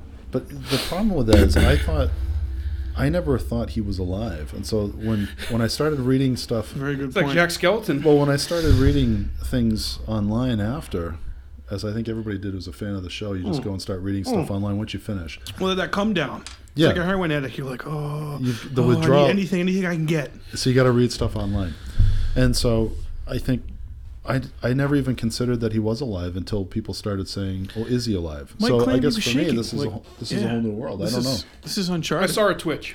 Do you do you want him to be alive, Rob? I kind of do. I do. I think do. anything that can add a little bit more discomfort to uh, the underwood world is probably Yeah. advisable. And, Well, I mean, okay, And, so- and and I lived in Washington for almost a year, and I obviously have a background in politics. And people ask me, Eric, is this anything near reality? And and what politics and commerce is like? I said, yeah, actually, the reality is worse. This is light. This is light. In the This is this is kid I gloves. don't know if you touched on it, the Underwood character is kind of partially based on Bill Clinton and Lyndon uh, Johnson. Lyndon Johnson. Lyndon Johnson, of course, has a trail of. Uh, Lyn- Lyndon Johnson may have had a uh, hand in having his own sister murdered. A lot of people don't know that. Jo- uh, Josefa Johnson in Texas back in the. This goes back to the 40s and 50s. There's eight murders um, Texas. In Texas, when Johnson was uh, Johnson started in the House. If I, correct me if I'm It wrong. was from Texas. He was in the House, and then he was a senator, and there was a whole controversy about the box. What is it, ballot box 47? That was called or something. 48, yeah, his fir- yeah, they, Stolen they, votes stuffed, they stuffed the stuffed ballots. the ballots. Dead men voting. So then got, got into the Senate and, um, you know, became a kingmaker in the Senate. Obviously, in Texas politics, a kingmaker. And then in the Senate. And then, you know, for him, you know, becoming vice president was almost uh, a step backwards because you're figurehead. You don't really have any power. He It's had the real power in the Senate. Yeah, you go to, you're like, you're, yeah, exactly. You go to funerals. You're you know. Joe Biden. You're whispering sweet nothings into everyone's ears. Yeah, creeping out young girls. And, um, That is disturbing stuff to see. So, I mean, I didn't really realize this stuff, but uh, I've been really looking into it. And maybe you could call it alternate history. Maybe you could call it, um, I don't know what you could call it, but I mean, there's some things that are just not explained about Lyndon Johnson's connections to a bunch of murders in Texas. I, I think, yeah. I I mean, I think when you look at a show like House of Cards, and if he's basing it, if Kevin Spacey Mm-hmm. was, I mean, I think I couldn't imagine anybody else playing that role at this point. But if he's basing this off of partially Bill Clinton And John- is- and Lyndon Johnson. and Lyndon Johnson, which is pretty clear, then the Clinton aspect is Oh. pretty obvious. Oh, God, it's there. Well, he's friends with Bill Clinton He too. With Zoe Barnes. He tells a funny story about him going into a Starbucks with Bill Clinton, which was which was quite interesting after he was president, and how you know Bill Clinton said we're just going to make a tw- quick stop and pick Yeah, up a coffee. Just, just, a, just a normal stop. He said, you know, two hours later, they're leaving. Coffee's cold. Yeah, because uh, you know Bill Clinton really he likes the celebrity status. Oh, he eats it up. I just Yeah. watched a um, spe- a uh, thing on YouTube. Uh, you know how Paul McCartney cooked up the whole concert for New York after the 9/11 attacks in New York. Um, Bill Clinton showed up in Paul McCartney's dressing room, you know, and went in there and mugged. James Taylor was in there, Paul McCartney, Jim Carrey, uh, you know, you name it. And Bill Clinton was sharing an anecdote about being on Martha's Vineyard, and uh, I was I was on the vineyard, and the, the uh, first mate of my ship was James Taylor. Yeah, James. You know, he was like talking about it as like the greatest day of his life. So Bill Clinton eats that. He definitely eats that up. He Well, eats up think the celebrity status. I Is he ready it- to be the first man? Well, Could it depends on the intern interns he can get. You know what? What, what does a first lady get for interns? What can a first man get for interns? I don't think he gets any interns. But uh, the phenomena of House of Cards is great because I mean, if anything, um, you know, I'm a political nerd and I've always been into politics, but this also gets other people, you know, people in my generation, millennials, who otherwise wouldn't be interested in politics or even paid any mind, even though it's a fictitious creation and it's you know not really re- based in reality, it still gets them interested Absolutely. in politics, which is good. I can tell you, I've had you know teaching. You know, I've had AP classes, government classes that are made up of seniors, and the amount of attention hmm. that that series gets is pretty incredible. And it's you know it's something that they watch, and you know, certainly we don't talk a lot about it in class. But the idea is that they're you've got a series like this which gets it pretty well in terms of even just capturing the feel of that city. Right. In procedure, I mean, he Yeah. starts his whip. There's there's a lot of really geeky stuff in that show. Exactly. that, that you you can't just tune in like a soap opera and just kind of watch it and think, oh, I don't pay really have to attention. You got to really, if you want to get the full experience, you really have to pay attention. Exactly. And you know, people who are not really versed in politics saw something from that show and went and researched it and dug into it and got a greater understanding of our political process. I mean, if it wasn't for the content, it could be, it would be a really good teaching material. But obviously, it's just not going to happen. Here's how corruption works, kids. Yes. There's, well, there's some great two or three minute segments where they talk about the vice president's role. They talk about congressional committees, Right. What a whip does. what a whip does, Yep. and I would argue that those are the, the ways that you can actually get those things across. But obviously, because of the content of the show, you can't do it. So Well, it's more interesting to do that than to read it out of a textbook. yes, you know. So, but anyways, yeah, House of Cards season three. For those of you who have never watched House of Cards, I highly recommend you do You it. You have two days to binge on season one and two. yep, it's only 26 episodes. You can do it. I was late to the game. Eric was uh, uh, espousing this show to me. Uh, I don't know, two years ago, and I never watched it. You know, I'm, I'm I have other shows that I like: Sons of Anarchy, Walking Dead, um, and I love obviously love politics like Eric. But uh, I I think I watched the first two seasons within like two or three weeks. Oh, it's- so it's I didn't have to wait a whole year. no, Right. some so, you so t- talking, you mentioned AP history classes. I wanted Mm. to pick your brain on this, Rob, because you were a social studies and history teacher. Oklahoma wanting to change uh, or gut the direction of AP history Mm. courses being taught. I mean, what, what's your take on that?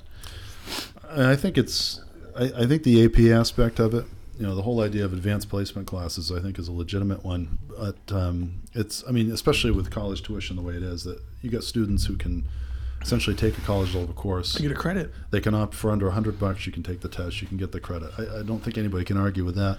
But in this case, you've got the Oklahoma State Legislature having a problem with the curriculum that's being changed by the AP U.S. History for that particular course, which the AP U.S. History course is one of the really cornerstones of the whole AP world. It really Right. is. It's one of the most popular courses. It's been around the longest. But I would say the concern I have is that I think it really misses the point because I really think when it comes to this idea about the AP U.S. history, I think what they're really talking about is just how American history is taught in general, and I, and that's been going on for decades. I mean, that's nothing new. I mean, you talk about putting, you know, under God and the pledge in the 1950s. I mean, this is something that's been going on for a long time. The AP aspect of it is actually very tiny, and I think if you really look at the actual stuff that they're talking about in this particular bill proposal, it's not incredibly radical. And I, one of the, the issues that I think gets ignored in all this is that when you look at the right, in terms of how they approach um, teaching U.S. history, the idea would be to kind of accent the positive and to really try to play that end up. My country, right or wrong? well, and the, the term that gets thrown around a lot is this idea of American exceptionalism. Exceptionalism. Yeah, which I think is something that I think we have to be wary of. But but then you go to the other side, which is you know kind of the traditional left side, and then you get into this where it becomes a laundry list of all the crimes that the United States has committed. Everything bad we've ever done, going And back the- to the, the slaughtering issue- of the natives. and that's a short-sighted way to go about it. So I think what you end up getting is this kind of th- this really intense debate from two very very invested players on the right and the left. Then in the middle, you've got people who just want to find out what happened, Hmm. and you've got your average student who comes in and says, "Well, I just want to know about American history." And I think the way to do it would be to look at it. I think the comment you made before, warts and all, Warts and all. is to really look at all these things and use it as a way of teaching just how far you've come as a country. I mean, Sure. if, if you think about the United States as a country, you're talking about a pretty incredible experiment. And you talk about Christopher Hitchens. I mean, uh, he's a guy that I think knew more about the U.S. than a lot of Americans oh, do. he was. He, And- lo- he loved this country. And I think one of the points that I always find one of the more compelling points that he always made was talking about the importance of teaching the founders and teaching the documents and teaching the founding of the country, which actually, it it sounds crazy to say this, but I think actually gets undertaught because I think we just assume people know it Well, we showed the Patriot. and people don't know it. And so, That's you, true. and, and when No, you really so think true. about, you, you really think about, you've got a country that starts, one- and you've got this document that's written by Jefferson, the Declaration of Independence, Hmm. formally sets us on our way. Then you get the Constitution.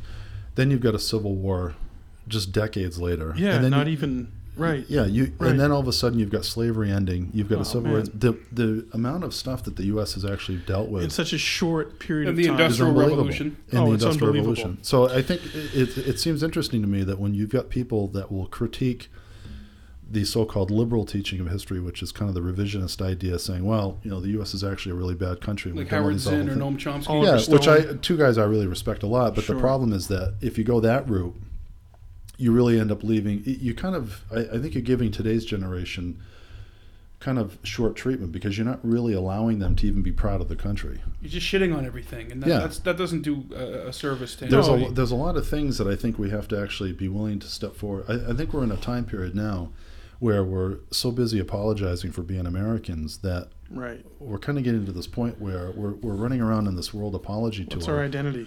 where we're not even willing to step up and say, well, you're actually Americans because we're supposed to say, well, I know we've screwed up the last few years. Well, I would say that I think you should be proud of these things, but at the same time, acknowledge slavery, acknowledge the Japanese internment, acknowledge Yep. the civil rights movement. And If anything, it makes, I think, the country look even better because you've struggled with these things. You got to understand. If you're gonna want to know where we're going, you got to know where we've been. exactly. and that's it. And the problem with this AP thing is, as I said earlier, it's political, man. You got politicians who have an have an agenda. They got donors, and some of these donors could be far right Christian fundamentalists. Some of these donors could be liberal types who who Sean Penn types who you know mm-hmm. blame America first, Yeah. right? So. Where's the, where's the middle ground? You know, we got to find middle ground, and you know that's obviously the job of a teacher is to mm-hmm. find find the middle ground and weed weed through the bullshit and and you know do the greatest service to the students that you can do without it be being too political and too politically charged and and you know catering to a special interest or right. you know political donors. So to leave your fingerprints of your opinion there. through right. It's hard. Right. It's hard to do that. That's why I couldn't do it. it's hard. I couldn't. I honestly couldn't do it. You Well, guys, and I think- teachers. Well, I think part of the problem too is that when you get into this, you start thinking about who, whose history is it. And I think hmm. one of the the- one of the reasons why Howard Zinn became so popular with a lot of teachers, especially if you look probably 80s and 90s. I mean, he's dead now, but the idea of his he was really the first historian that really took on that kind of traditional view of history the way it had been taught. And there's a lot of teachers in classrooms today that have been schooled on Howard Zinn there's nothing inherently wrong with that. But the only issue that I and I I loved Zinn when I read him. It was very exciting. people's history. People say it's one of the best history books I've ever read, but it still is one source That's of true. many sources. It's and, one man. and exactly. It's and, one man and, with, with, a, with a worldview. and he wrote a very particular perspective, saying we're going to teach history from the losers' perspectives. You know, all due respect to the term losers, but that's what he's trying to say is that we're going to write it from the, the view of, of the oppressed. Right. History hangs the losers, That's right. the winners. And you know? let's face it, there was a real need for that because for years and years and years, you had this kind of version of history that really did ignore huge groups of people. Yes. So you needed somebody to come along and say, you know what? There's other stuff to talk about here, and I think you've got to talk about this in a, in a lot greater detail than you are. The problem is now, it then becomes uncool to talk about America as a great country. And Right. I think Good it- things we've done. and and the problem with that is, I think when you start ignoring that stuff, you start really losing sight of what makes the U.S. a pretty unique. It, there's no question. As ter- in terms of world history, the United States is an incredibly unique and important country. Therein lies the beauty and the brilliance of this um, project. Um, experiment. experiment. And we're young. We're where such we, a where young we country. can actually Exactly. acknowledge our wrongs, Mhm. and we can celebrate our, our the great that we've done, Mm-hmm. and um, uh, celebrate diversity because we're a diverse nation all together at the same time, and that's pretty cool. There's not a lot of countries around the world where you can do that, I would where it's put- on equal footing. Well, I would put it in a, in a real technical term. You've got a country that in 1865 outlaws slavery, and then in 1965 is actually instituting a Voting Rights Voting Act. rights. Eh, So you've got now 100 years. Under Ten- Lyndon Johnson, by the way, folks. hey, Johnson did one good thing. Kennedy had that in the pipe Okay. though before they snuffed him out. The Gulf of Tonkin wasn't so great, but this was good. But the point is, you've got a century, which in anybody who's alive on the earth, a century is a long time. It's it's multi generations. But the point is, in terms of world history, that's Oh, it's that's a pebble blink. Of, It's a it's a in blink the of the eye. it's a grain of sand on a beach. Yeah. And if you look at a country to be able to, to actually end slavery and enact voting rights within a hundred year period, that's mind boggling. And then to it, it, so this can keep on going. I guess the point here is that I think in our efforts to try to include so many different people in teaching American history, what we've actually done is we've kind of forgotten the ability to be able to say why we're an actually an important country to talk about. We're actually not even, you know, there's things in our country that other countries would be crowing about. On th- there's no other country in the world that would be apologizing for what they've done. No, nobody. But the United States seems to feel like, well, we've been kind of a bad country. So to not apologize apologizing. Other countries would not apologize for anything. And, and I would argue that if you give Russia, China, any of these countries, if they were, if they had the same foothold on the world that the United States is, there is no way they would give it up. They would. There's no way they would give it up. So no, I they, think, want, they that's, would want to that's expand. a really good point. and so I, that's a good th- point. so that I think as a country, that's something we have to wrestle with. I mean, because it doesn't make it good. I'm just saying that that's the fact. Yeah. Is we've got this. It's a reality. It's a reality that as a country, I think we've got to figure out. And we, you've got a new generation of, of people coming up that have to figure this out. The country's not the same as it was in 1945. No, No, no, no. not 1965, 75. So You're absolutely right. I mean, it's something we wrestle with, you know, because I you make really great points, you know, and and um, I've certainly looked at all the you know bad things that have been done in our name, and, and we need to own them and absolutely. discuss them and, and, and be upfront about them. But then it also you got to ask to what end were those bad things done, and you got to measure it during the times. Like today, I was researching um, the uh, coup of Arbenz in Guatemala in the '50s, which was a CIA operation called Operation PB Success, where you had um, E. Howard Hunt. Uh, David Morales, Frank Sturgis, some of the dudes who come up in Watergate were involved and in Bay of Pigs. Right, Bay of Pigs were involved in overthrowing Arbenz, who was democratically elected in Guatemala, who oversaw a great agrarian reform, gave a lot of the land to the peasants to farm and be subsidy farmers. That pissed off United Fruit Company, which the Dulles brothers had stake in. That's right. You have Allen Dulles, director of the CIA. You have uh, his brother, secretary, Foster Dulles. secretary of state. So in their eyes, you know, they justified that that well, perhaps Guatemala is a puppet state of the Soviet Union and communism. So America first, America exceptionalism. We are going to overthrow Arbenz because he's a communist puppet. Or Which, which, Mossadegh which in was Iran. which was bullshit. Was couldn't be further from the truth. Exactly. But if you can put it into the context of the time and the state of mind of our leaders, you can understand why why coups like that would happen, or why America would think it's okay for them to go down to Guatemala and overthrow a democratically elected Well, government. not only that, but the three of us can sit here tonight drinking beers, talking about whatever the hell we want to talk about in this country, uh, which tonight is brought to you by Stella Artois and uh, but heavy. Harpoon IPA.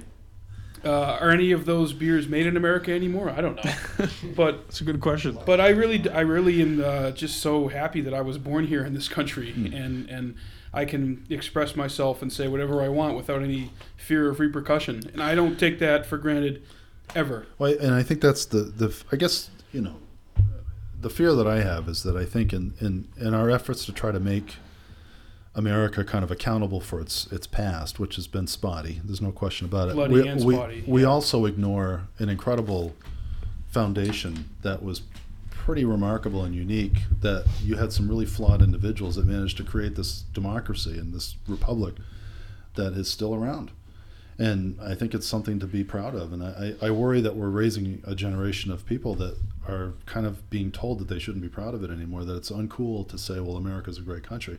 It's going to be their country. Right, And- to be pessimistic about it and and You live in a very the worst. you live in a very open, progressive, free society, and that's something that you cannot take for granted. And I, does that make you the greatest country in the world? I'm not sure, but I think it certainly is something to be proud of. And I think it's something that you, I think people, are, Americans, are going to have to check in and kind of recommit to that whole idea.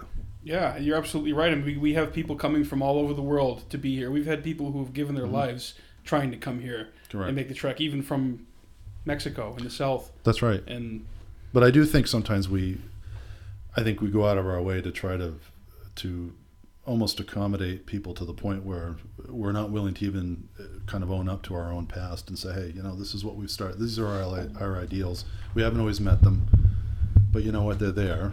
And sometimes when we, you know, it's kind of the idea where I think a lot of history now is looked at from swings and misses. You know, you look at the U.S. at bats, you think, okay, swings and misses, and I think, That's and I, and I think America swings big most every time, and I think a lot of times it misses, but I think we've also actually connected quite a few times, and it's been pretty positive. My worry is that we don't swing big anymore as a country. I, I, I worry that we're not trying. You know, I think about going to space. I think you know, I think about space exploration. I think about these really big, big things that I, I, I think we used to do, and I don't. I'd like to see our new uh, Marshall Plan. Yeah. You, know, you think about the Marshall Plan at the end of World War II. I don't. You think about NASA going to the moon. I my worry is that we don't do things Bold. like that. what have Be we bold, had? be a leader. Yeah, what have we Yeah. had? What about taking the lead on, you know, exactly? getting rid of nukes? Imagine, imagine if tomorrow Obama scheduled a press conference and said we're getting rid of nukes. You know, Or we're pardoning, we're going to pardon Chelsea Manning right? or, something, Snow, or yeah. Snowden or, But- right? or, something, uh, something bold Julian like that that shows real leadership, though. Although opening up Cuba is, I think, a, a big move. Yes, that's that's a very good. something we talked about in your class That's 11 correct. years ago. Yeah, You the got- you got- embargo. You guys, actually asked uh, then candidate John Kerry about that. Wow, We did. that's- what a memory Hawkins has. we did, we did ask Kerry about Mr. that. Hawkins. I remember he landed at the high school via helicopter. It was one of the best things I ever saw. Oh, that was awesome. Yeah, John Kerry came into our high school. I think he was freshly Botox that day too. I He think looked- he so. looked pretty I good. think so. He was Botox and Heinz ketchup. If you guys want to keep going. Yeah. So, do we, yeah, we'll, uh, go. do Yeah, we- we'll go. Do we have anything else, or do we want to wrap it up with a song, or, or uh, any final any final thoughts, or Well, yeah, we, we- tou- we touched on a lot, and um, you know, it's it's it's uh, it's obvious that history is very important to this crowd here, and um, you know, I recommend our listeners to, to look into anything that we were talking about and uh, do some research and uh, put down the Kardashians for five minutes. um, But not House of Cards. no, no, Don't stop watching that. House No, of Cards is uh, is something everyone, every household. I would, I would. it's Kevin Spacey trying to educate? Yeah, he's teaching it's a Kevin Spacey civics course. You know, Yeah. condensed into 13 hours. You know, Right. to the young adult crowd. it's pretty good. Well, we uh, we thank you very much, Robert, for coming on. Oh, and- thanks for and- having me. I enjoyed uh, it. I mean, we spent half the show gushing over Bob Dylan because That's Rob and I are, are such huge.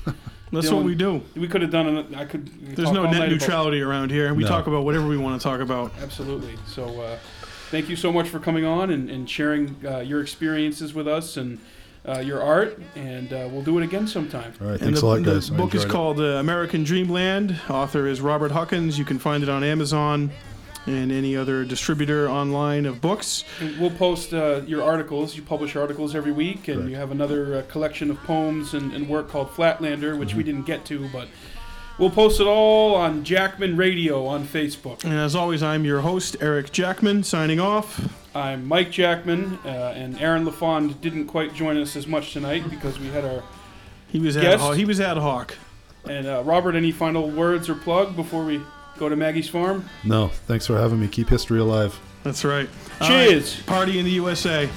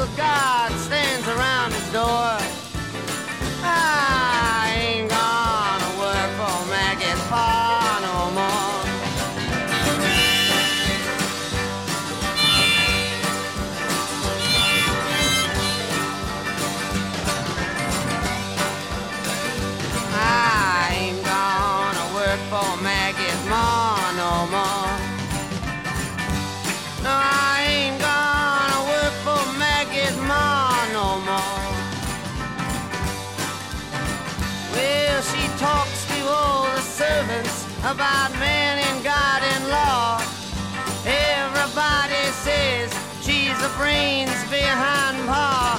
She's 68, but she says she's 54. I ain't gonna work for Maggie's Ma no more.